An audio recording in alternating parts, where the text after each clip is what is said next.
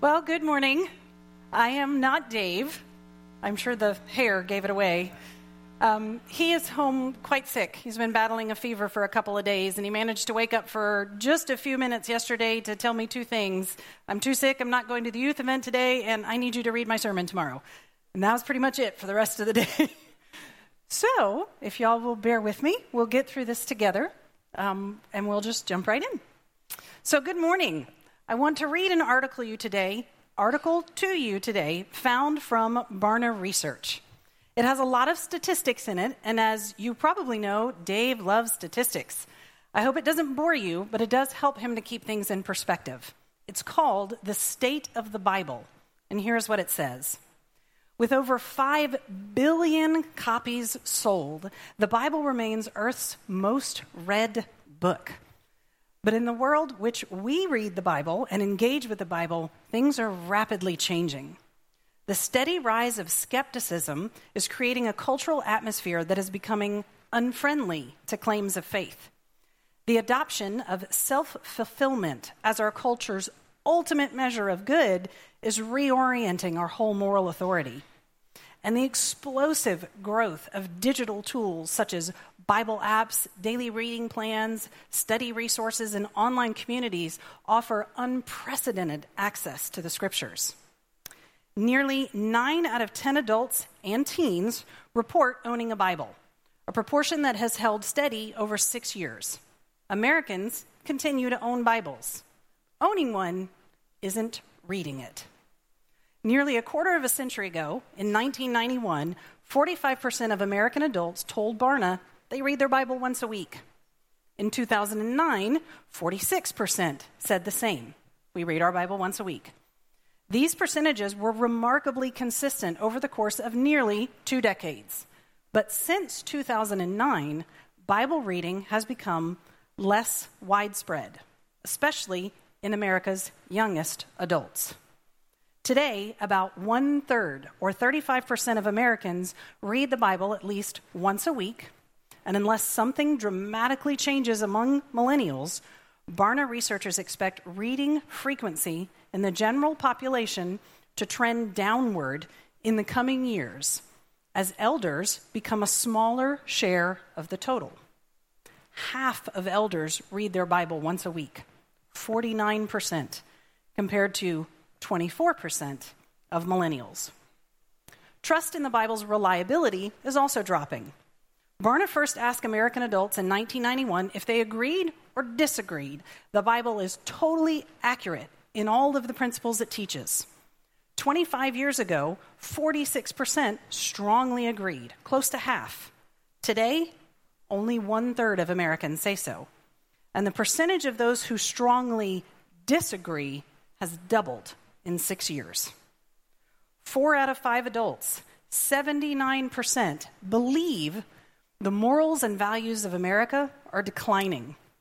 But yet, when presented with a list of three possible causes for that decline, nearly half of adults believe the corruption is from corporate greed 47%. The negative influence of movies, television, and music was chosen by 35%. Less than one in five, or 18%, believe the decline is a result of a lack of Bible reading. Even in just the few years Barna has been conducting the State of the Bible interviews, the data is trending toward Bible skepticism, said David Kinnaman, president of Barna and the director of this research. With each passing year, the percent of Americans who believe that the Bible is just another book written by men increases. So too do the perceptions that the Bible is actually harmful, and that people who live by its principles, you're all just a bunch of extremists. Thankfully, the data is not all bad news. In fact, our researchers continue to find bright spots that demonstrate the Bible's cultural staying power and persistent hold on people's hearts. Each of these realities, among others, is a window of opportunity open to leaders. But these windows are not likely to remain open forever. So we must take full advantage to advocate today for the Bible in our skeptical, self centered, and highly connected world. So, okay, what does all of that mean? For me, it means this we are losing our biblical worldview. That the Bible is rapidly losing any meaning or value to the majority of American lives, especially our youngest generation. It means that if something doesn't change now, we are going to lose our children and our grandchildren to the enemy. And I don't know about you, but I'm not okay with that. For a long time now, we have felt that God has called this church to something big. We have used the word revival a lot around here, and I believe that to be true that God wants to bring revival to this community through this church. But for that to happen, for revival to happen in our community, in our country, it has to happen here first. Truthfully, it has to happen in your house first. And it happens to, has to happen in your heart first. And God's word is the agent for that revival. Is God's word the foundation that your family stands on? Is it read and discussed in your house? Is the importance and power of God's word taught to your children? Are you modeling it? Does it come before everything else on your long list of priorities? That's why we dedicated an entire year to be in the Word of God together as a church family through the F260 plan. We wanted to show you the importance and power of God's Word as we read and study it together. To show you the joy and sweetness that is found in time spent with God and in His Word. To show you the power and life change that happens in obedience to God's Word. We have a perfect picture of that in our reading this week. As we come to the end of Nehemiah, we see that the work on the wall is finally finished. The gates have been hung, and the construction project is complete. And now that the actual material building is over, it's time to begin to build the people spiritually. And in our reading of Nehemiah this week, we see a record of that spiritual ministry. In chapter 8, God's word is read to them. In chapter 9, they respond to the reading of God's word by confessing their sin. And in chapter 10, they renew their covenant with the Lord by vowing to follow him and him alone. But what I want you to see in our reading this week is that Ezra and Nehemiah put the word of God first in the life of the city. What happened in Jerusalem from that point on was a byproduct of the people's response to Scripture. The Spirit of God uses the Word of God to cleanse and revive the hearts of the people of God. If God is to work in and through His people, then they must respond positively to his word. And we see three basic responses in chapter 8 of Nehemiah, which is where we are going to spend our time today. The three responses to God's word we see are understanding the word, and this is verses 1 through 8, rejoicing in the word, verses 9 through 12, and obeying the word, verses 13 through 18. This example is of the whole person the mind, which is the understanding, the heart, which is the rejoicing, and the will, which is the obeying. And these all must be captive to God's truth. So let's start with understanding. In October, when the Israelites had settled in their towns, all the people assembled with a unified purpose at the square just inside the water gate. They asked Ezra the scribe to bring out the book of the law of Moses, which the Lord had given for Israel to obey. So on October 8th, Ezra the priest brought the book of the law before the assembly, which included the men and women and all the children old enough to understand. He faced the square just inside the water gate from early morning until noon and read aloud to everyone who could understand. All the people listened closely to the book of the law. Ezra the scribe stood on a high wooden platform that had been made for the occasion. To his right stood many people with names I can't pronounce. To his left stood many more with long names. I say respectfully. Ezra stood on the platform in full view of all the people. When they saw him open the book, they all rose to their feet. Then Ezra praised the Lord, the great God, and all the people chanted, Amen and Amen, as they lifted their hands. Then they bowed down and worshiped the Lord with their faces to the ground. This thing does not like me. The Levites, with their names, then instructed the people in the law while everyone remained in their places. They read from the book of the law of God and clearly explained the meaning of what was being read, helping the people understand each passage. Okay, so there are a couple of things I want us to see from this passage. The first is the Bible is not a magic book that changes everybody's circumstances or changes the people just because someone reads it or recites it. If you start reading the Bible every day, that's awesome, doesn't mean your life is miraculously going to become a fairy tale. God's word must be understood before it can enter the heart and release its life changing power. Jesus says a similar thing when he tells the parable of the sower. He puts an emphasis on understanding the word of God.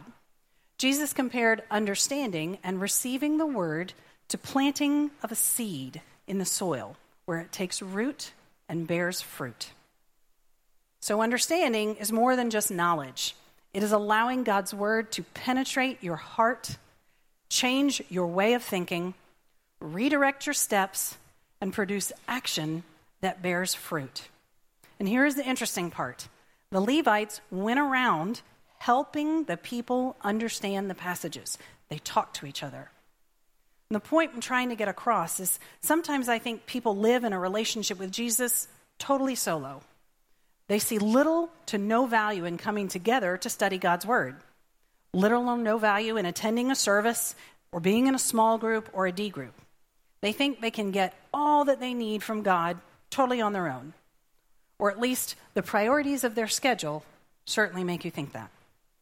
But there is something powerful about reading God's Word in community, together, something we can't get on our own. Colossians 3, verse 16.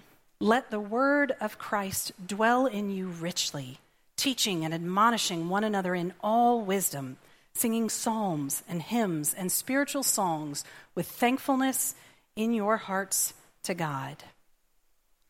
You see, it isn't that you can't do these things in private. You can, and you should, and we encourage you to do so. Not saying you can't gain an understanding of God's word on your own we know that the Holy Spirit is the one who reveals truth to us. And at times, that revelation is given directly to you all by your lonesome. But He can and does use the body of Christ to bring that revelation and understanding of God's Word. He talks to you through others. As we encounter God's Word together, we have an opportunity to share our different perspectives and our insights and broaden each other and how we see things just because of the interaction.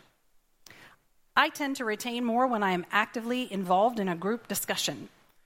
I will stereotype and say that most women do. We like to verbally process instead of just sitting and reading. And it's amazing to me how somebody can say something, and I'm sure it makes wonderful sense and everybody understands it, but I don't get it until I start talking about it. I'll start having a conversation with somebody, and boom, the light clicks on. And then God reveals more to me through that person talking to me. In group application and accountability, bring understanding that moves God's word from the intellect to the heart. Transformation is encouraged and people's lives are changed. When our lives are changed, the lives of those around us can be changed as well. That is why we encourage you to be in a D group which is an accountability group that is centered around studying God's Word, understanding it, and applying it into our lives. Discipleship. Here is the other thing I'd like you to see in the passage, and this is the amazing respect they had for God's word. Ezra stood on the platform in full view of all the people, and when they saw him open that book or that scroll, they rose to their feet. When Ezra opened the book or the scroll, all the people immediately stood. They stood in reverence of the Lord and in honor of his holy law, the Word of God. They knew they weren't listening to just something written by some other man. They were going to hear the very word of the Lord. Ezra started his reading and teaching early in the morning and continued through midday, which means they stood for five or six hours. I don't know about you, but I have a hard time with like 15 minutes. So, five or six hours is an extremely long time, but they stood in reverence to the Lord to hear his word. And this went on for about a week. Can you imagine? Really think about it. Can you imagine having that kind of hunger for the Word of God? Where you're willing to stand attentive and focused for six hours as the words of the creator of the universe are being read? Where is our hunger for God like that? We have never had as much access to the scripture as we do now in so many different forms, anywhere you are. Yet our desire, according to statistics, is at its lowest point ever. If we want revival, we have to kindle the fire of God's word in our heart. Our desire for His word needs to grow inside of us, and it has to be a priority for us. It has to take life in our hearts so much so that all other distractions that the enemy throws at us have no effect. And sometimes those distractions take the form of sports, fishing, shopping, Instagram, Snapchat, work these are all distractions of the enemy. Even though we have to work to earn a living, they still take away from our time with God. And are you allowing it to distract you? Do you hunger for the Word of God? When was the last time you lost track of time because you were so enveloped in the loving words of your Creator? I can remember a time when I had just started reading the Bible, which I freely admit was not that long ago, about eight years ago, when I first started reading the Bible daily.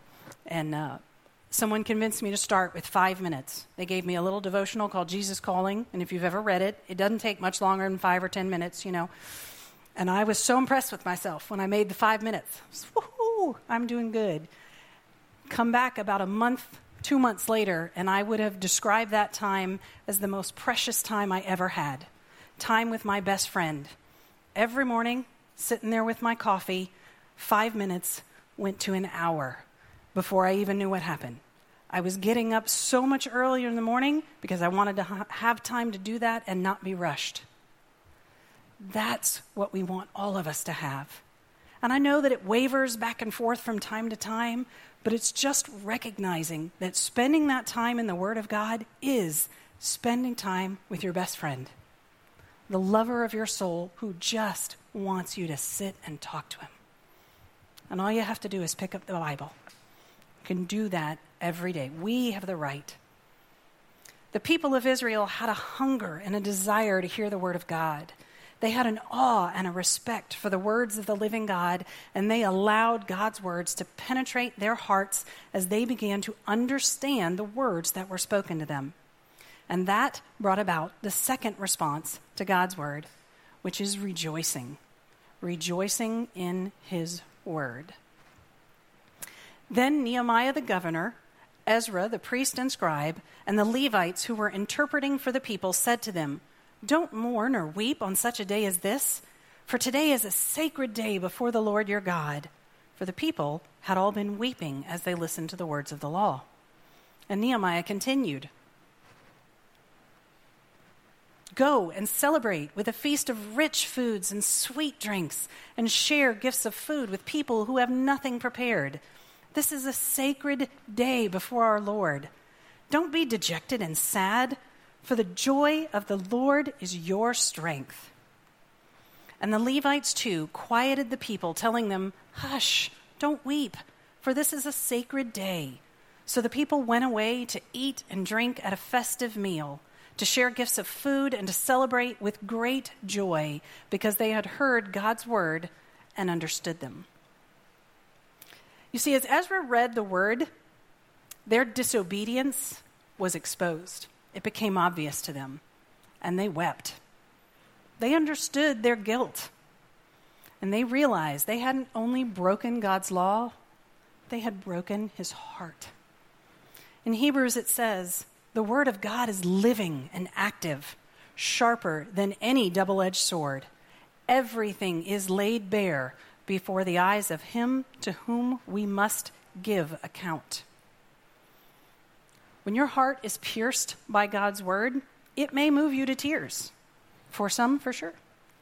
It cuts to the quick, and it will be painful. And so the people were weeping as they heard the words of the law. The word of God brings conviction, and it leads to repentance, but it also brings joy. For the same word that wounds also heals. Jeremiah 15, 16. Your words were found, and I ate them, and your word was to me as the joy and rejoicing of my heart, for I am called by your name. Psalms 19:8 The commandments of the Lord are right, bringing joy to the heart. So Nehemiah tells them, "Stop mourning. It's time for a party." The people needed to understand this wonderful truth. Once you confess and repent, you are forgiven. There was no longer reason for mourning or crying. Once forgiven, they were to stop grieving and give thanks and praise to the Lord for his forgiveness. But they needed to believe God, trust his holy word that he had truly forgiven them. And if they believed, they now needed to rejoice. If you really want to know what it is like to rejoice in the word of the Lord, read Psalms 119. There are 176 verses about delighting in the word of God. One of Dave's favorites is 162. I rejoice in your word like one who discovers a great treasure. I love the imagery of this. Picture someone in their backyard digging like crazy, digging their way to China, and they find the huge pile of gold left behind by some pirates that were in your backyard for some reason. And it's all yours. Can you imagine what that would feel like? That's how we should feel when we open the Bible. That is your pile of gold. We find joy in its reliability. It's an immense joy to know that this book in our hands is unlike any other publication in the world. It's 100% truth. No spin, the truth, the whole truth, and nothing but the truth. We find joy in its authority. In a world so full of conflicting opinions, ideas, and ethics, in a world where everyone is right and nobody's wrong, do whatever makes you feel good. In a world where everyone does what's right in their own eyes, not in anyone else's. In such a world, it is a joy to have God's word to end all debates on what's right and what's wrong. We find joy in its grace. There could be no joy if this was just a book of do's and don'ts, a book of just guilt, condemnation, and judgment. But we find it's a book packed full of grace for the guilty and mercy for the miserable. We find great joy when we read the words that God used to bring us alive from the dead and to open our eyes to the beauty of Christ. We find joy in its cleansing. As we read God's word, it cleanses us from the filth of this world and the filth that's in our own hearts. We find joy in its strength. Sometimes we face difficulties in life and we've thought about giving up. You may even be there now. And then God's word is spoken to you or over you into your life, and it gives you renewed energy, motivation, drive, enthusiasm. You're given mental strength spiritual strength, emotional strength, yes, even physical strength. We find joy in its guidance. So many times we've wondered what we should do, where should we turn? We don't really have an idea. But when we seek in the Word of God, the decision can be made clear. We find joy in its warnings. God's warnings about the dangers we face should be a joy to us as they serve to keep us from harm and to motivate us to show and share those warnings to others. We don't resent them, but gratefully receive them from the God who knows far better than we do what's right for us. We find joy in its promises.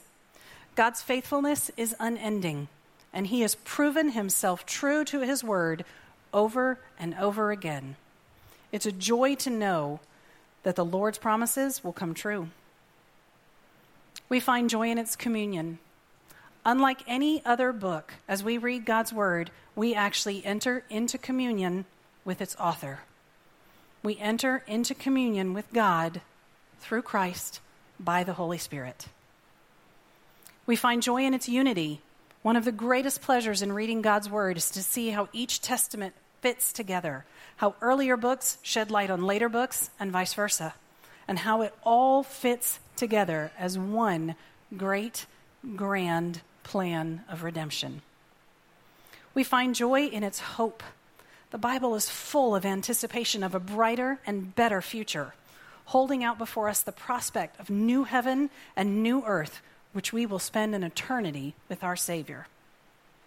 God's Word is not just a history book, it is not a book of rules and regulations.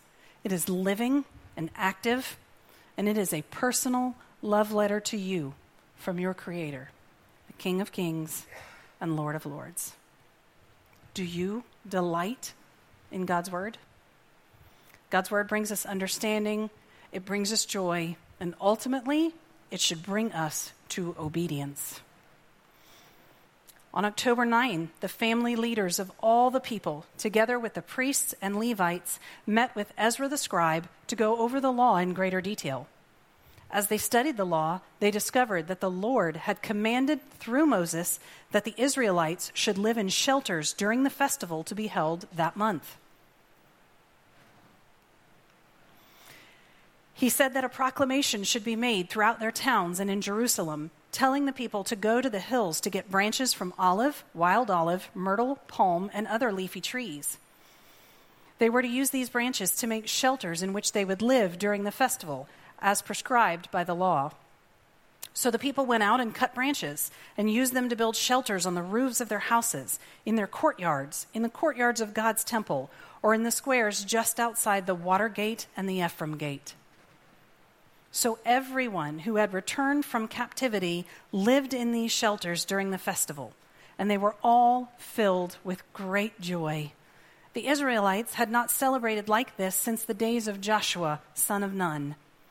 Ezra read from the book of the law of God on each of the seven days of the festival.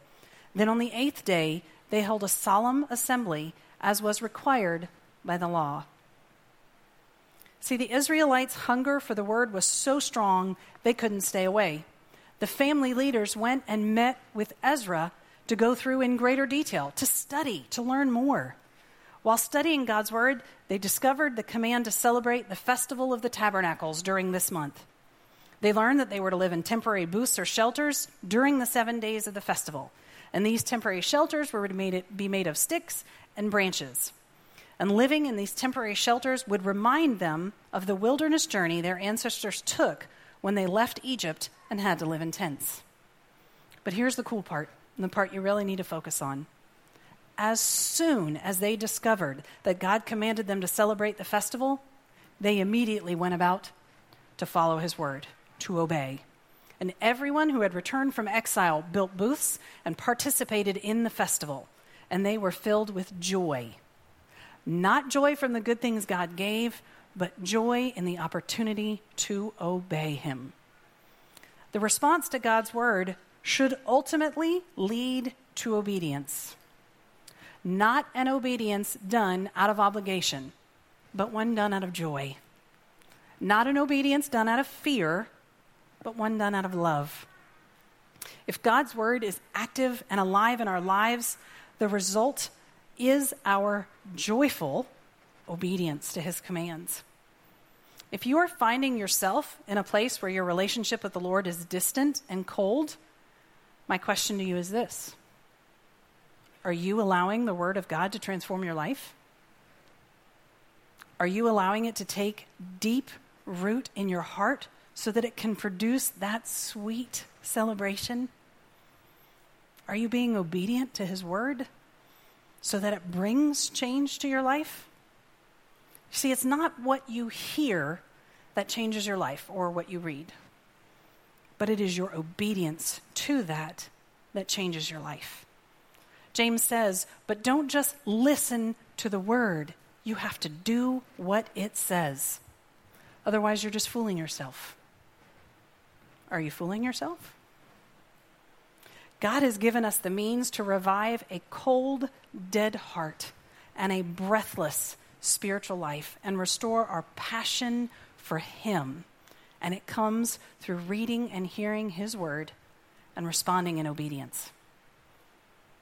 As the band comes up, let me leave you with this. If we want revival in our community and in our homes and in our lives, it has to start with God's word. Nowhere else. You need to begin to build a hunger for the word of God and you need to build that desire in your family as well. I love that the example in this story begins as the heads of the families come to Ezra and want to study more. The leaders of the family stepped up. As heads of a family, they simply wanted to apply the teachings of God's holy word to their daily lives, learning how to build a loving and righteous family, living productive and fruitful lives in the midst of a very corrupt world. I believe that is what God has called each family at TBA to do as well. And it is our prayer that we will be the church that God has called us to be. Not the church that we want to be, what God has called us to be. A church grounded and standing on the Word of God. A church rejoicing in His commandments, and a church obedient to whatever he asks. Let's pray. Father God, thank you so much that you are filled with mercy and grace for us all. That even as we rebel and as we sin and as we are stiff necked, you love us so much to be standing there with arms wide open, just waiting to grab us up in a hug and forgive everything as we ask and repent of those sins. Father, we want to be the church you have called us to be, one that is rejoicing daily in your amazing love, and one that is obedient to whatever you may ask of us. Father, allow Holy Spirit to guide us and lead us in that way. And Father, help us all to bring revival into our own hearts so that it may spill over into everyone around us. Father, we love you so much, and we pray all of these things in your precious Son's name. Amen.